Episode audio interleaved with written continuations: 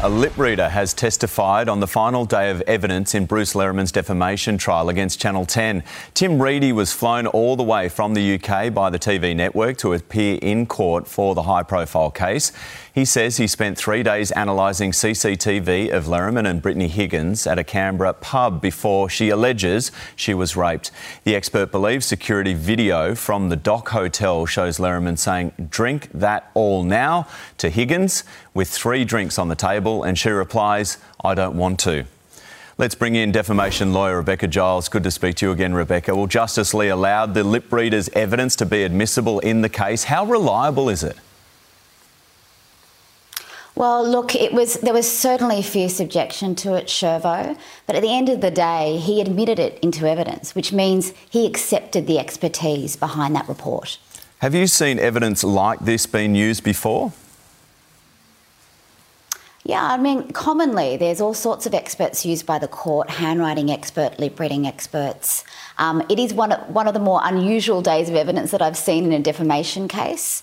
Um, but, but as I said, Justice Lee was satisfied that it ought to have been admitted. Now, Fiona Brown, the former acting chief of staff to the then Defence mm. Industry Minister Linda Reynolds, also appeared yesterday. What did we learn from her testimony? Yeah, well, her evidence, which has only been seen by a handful of people, was damning of key government officials. Brown gave evidence that Minister Reynolds was told of everything that she was told by Higgins that week, and also that Minister Reynolds was concerned that her office had been cleaned because she thought it could be a crime scene. Now, this effectively puts to rest any suggestion that Reynolds and Brown were not aware that Higgins was found naked on the couch when they met with her in that office. And that was the reference to lying through her teeth made by Wilkinson in the week prior. Now, Brown's evidence, she also tipped a bucket on Alex Hawke and Reynolds and, and said that they were not thinking of Higgins when they instructed Brown to report the matter to police. Mm. Uh, meanwhile, Brittany Higgins and her fiance David Sharaz are making a fresh start, flying from uh, out to France uh, to make a, a new life over there. What did you make of that?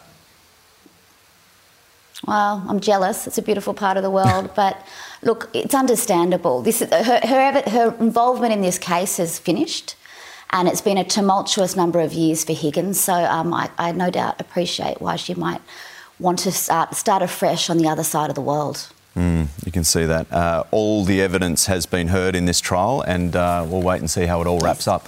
Thanks, Rebecca. Merry Christmas.